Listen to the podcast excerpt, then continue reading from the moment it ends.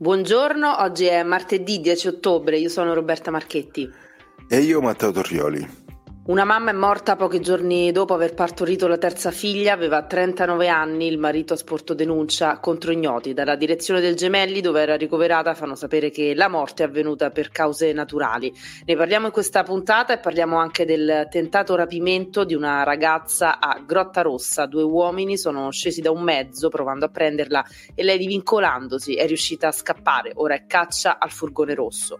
Voltiamo pagina a Roma e nel Lazio, da gennaio stipendi più bassi fino a 400 euro l'anno in meno. L'aumento dell'IRPEF colpirà soprattutto le fasce medie.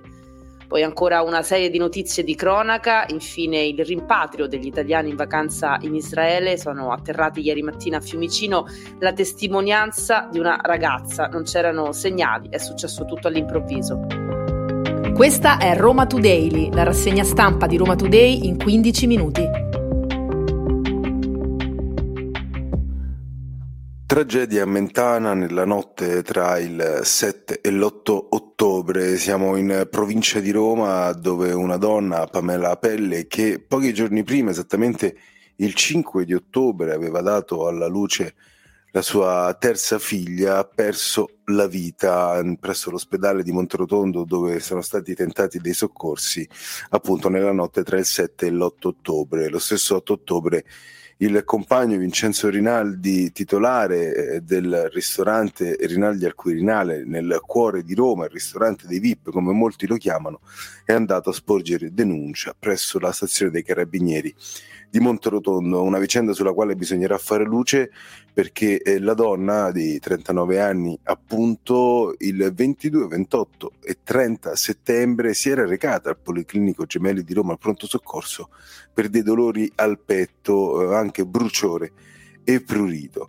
Tutte le volte era stata rimandata a casa anche il 30 settembre, dove però eh, era stato concordato il suo ricovero per il giorno dopo, perché era il nono mese di gravidanza, ovviamente, e doveva quindi partorire. Parto che è andato tutto sommato bene, la bambina era nata in ottima salute, ma dopo il parto la donna eh, continuava a perdere sangue in maniera copiosa, almeno così racconta il compagno nella denuncia che è stata eh, presentata. La donna continuava a perdere sangue anche tornata a casa, viene infatti dimessa il 5 ottobre con una cura da continuare a fare appunto tra le mura domestiche, ma la situazione precipita la sera del 7 ottobre, intorno alle 10 e mezzo dopo cena, la donna comincia a sentire nuovamente i dolori al petto che l'avevano costretta ad andare al pronto soccorso Verso le undici e mezza, vedendo che le condizioni della compagna non miglioravano, eh, Vincenzo ha chiamato così i sanitari del 118 che sono intervenuti, seppur mezz'ora dopo, nella sua abitazione, portando la donna all'ospedale Santissimo Confalone di Monterotondo.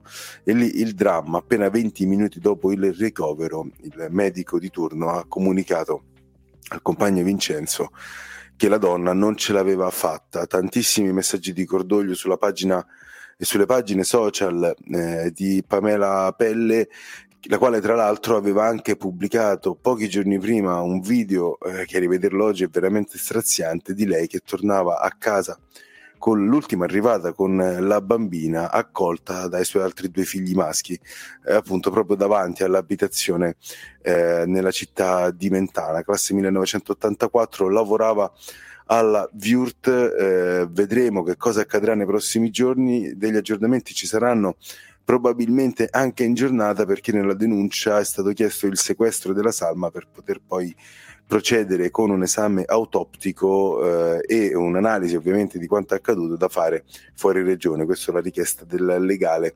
eh, del compagno appunto di Pamela Pelle. Sequestro della salma e ovviamente anche il sequestro di tutte le cartelle cliniche prodotte sia al Policlinico Gemelli che al Santissimo Confalone di Monterotondo. Adesso un'altra notizia di cronaca, una vicenda questa avvenuta domenica scorsa a Via di Grottarossa, della quale però si è venuti a conoscenza soltanto in questi giorni.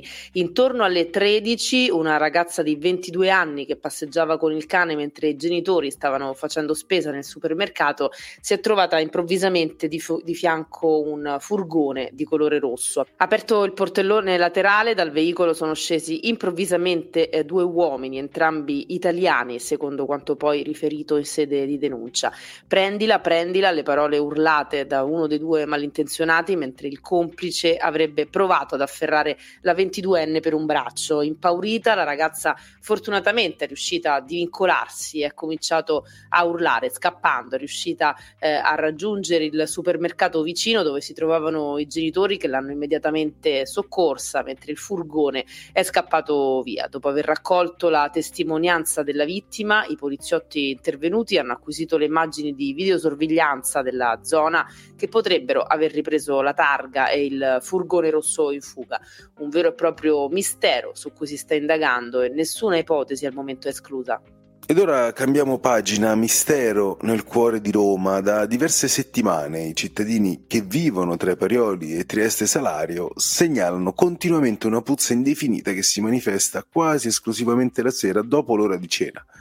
Con una cadenza pressoché quotidiana, tra l'altro accade questo fatto, un mistero appunto, perché non si è individuata l'origine dei miasmi, descritti anche in maniera differente dalle persone che li hanno sentiti. Queste segnalazioni arrivano un po' ovunque dal quadrante bene del secondo uh, municipio quasi sempre viene definita come puzza di fogna, almeno da chi la sente. In alcuni casi invece sembrerebbe odore di bruciato che prende in gola. Da giorni gli agenti della Polizia Locale di Roma Capitale, in particolare il gruppo Secondo Parioli, insieme alle squadre AMA di zona, sono stati avvisati dall'assessorato all'ambiente del secondo municipio. C'è anche chi tira in ballo nuovamente il TMB, salario di Villa Spada, ma l'impianto, lo ricordiamo, non viene più utilizzato per il conferimento dell'indifferenziato da quando andò a fuoco nel dicembre 2018. Una pessima notizia per gli abitanti della regione Lazio, i cittadini compresi nella fascia di reddito che va dai 15.000 ai 40.000 euro l'anno e stiamo parlando circa di 2 milioni di contribuenti, pagheranno l'1,6% in più di IRPEF eh, ogni mese, l'addizionale regionale. Il risultato finale eh, fa tremare davvero i polsi, i cittadini del Lazio, compresi pensionati e lavoratori autonomi, si troveranno dei cali in busta paga fino a circa 400 euro l'anno, un vero e proprio salasso al quale bisogna aggiungere poi il caro benzina, il caro energia e le addizionali comunali di Roma, che sono le più alte d'Italia. Negli anni passati questa batosta dell'IRPEF era stata disinnescata grazie a un apposito fondo, detto tagliatasse, istituito proprio dalla Regione Lazio, ma il prossimo anno a causa del debito monster della Pisana questo fondo non verrà rifinanziato e così scatterà la batosta dell'IRPEF. Un grande boulevard da percorrere a piedi attraverso tutta l'area archeologica centrale. E questa è la sfida che dovranno cogliere i progettisti interessati a partecipare al nuovo bando che il sindaco di Roma, l'assessore Manuel Godor e l'urbanista Walter Tocci hanno annunciato in Campidoglio. Parliamo della nuova passeggiata archeologica di Roma insieme alla quale è previsto anche un anello pedonale da realizzare con i fondi di Caput Mundi da sviluppare nella quota archeologica dei fori imperiali. Verranno realizzati quindi delle passerelle per poter passeggiare meglio all'interno dei fori, dal foro di Traiano a quello di Augusto, poi quello di Nerva e quello della Pace, per ricongiungersi infine con la passerella già esistente del foro di Cesare. Torniamo adesso alla cronaca con una serie di notizie. Una guardia giurata è stata aggredita sabato sera da un branco di ragazzi nei pressi di un fast food ai Castelli Romani. A Velletri, invece, una banda si è introdotta all'interno di un negozio di casalinghi gestito da cinesi, rubando la cassaforte. Ed era ricercato da due mesi e mezzo un 26enne romeno destinatario di un'ordinanza di esecuzione in carcere emessa dal Tribunale di Bolzano lo scorso 24 luglio. È stato scovato dai carabinieri carabinieri alla Balduina durante un controllo in via delle medaglie d'oro e arrestato. Deve scontare una pena di due anni e quattro mesi per sfruttamento della prostituzione. Una coppia di giovani fidanzati sono stati investiti da un'auto sulle strisce pedonali, è in gravi condizioni la ragazza di 15 anni. L'incidente stradale è avvenuto sulla via Braccianese Claudia, nella zona di Manziana, ferito anche il ragazzo di 16 anni. A bordo della macchina che ha investito i due fidanzati, una Citroen C1, c'era una ragazza di 22 anni che si è fermata a prestare soccorso. Sottoposta all'alcol test risultata negativa. E chiudiamo questa raffica di notizie di cronaca con la drammatica morte di un uomo avvenuta ieri a Piazza Venezia. Si trovava a bordo di un autobus, il 46, quando ha accusato un malore. Gli altri passeggeri hanno allertato il conducente che ha immediatamente chiamato i soccorsi. Sul posto è intervenuto il personale del 118, ma per l'uomo non c'era già più niente da fare. Ed ora un aggiornamento sulle condizioni dell'immunologo Francesco Lefoche che è in miglioramento, ricordiamo è stato pestato venerdì scorso nel suo studio privato in via Po da un paziente che lo accusava di aver sbagliato le cure. Le Foche è stato operato al naso nel reparto di chirurgia maxillofacciale del Policlinico Umberto I e dovrà subire nei prossimi giorni un altro intervento al bulbo oculare. Pensate quanto è stato violento appunto il pestaggio.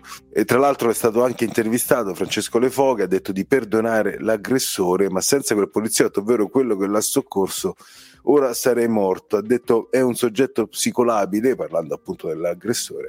Mi dispiace molto per lui, non provo rancore. Questo è quanto ha eh, dichiarato al messaggero. Dovrò subire una nuova operazione all'occhio, ma continuo a combattere, ha detto Francesco Le Foche. E chiudiamo questa puntata con la notizia del rimpatrio degli italiani che erano in vacanza in eh, Israele. Sono rientrati ieri mattina a Fiumicino con un volo Tel Aviv-Roma eh, che li ha riportati a casa. Sul Corriere della Sera la testimonianza di Chiara, una ragazza che si trovava lì in vacanza da due settimane. Ero in aeroporto da domenica, ha detto, per essere sicura di partire con questo volo. L'aeroporto di Tel Aviv è stato preso d'assalto da chi sta cercando di lasciare il paese. È successo tutto all'improvviso, ha spiegato questa ragazza, non c'erano segnali. Molti altri connazionali sono atterrati sempre ieri a Malpensa. Queste erano le principali notizie di oggi, martedì 10 ottobre. Roma Today torna domani mattina, sempre dopo le 7.30. Potete ascoltarci gratuitamente su sito e app di Roma Today, Spotify e tutte le principali piattaforme audio. Avete ascoltato Roma Today, la rassegna stampa di Roma Today in 15 minuti.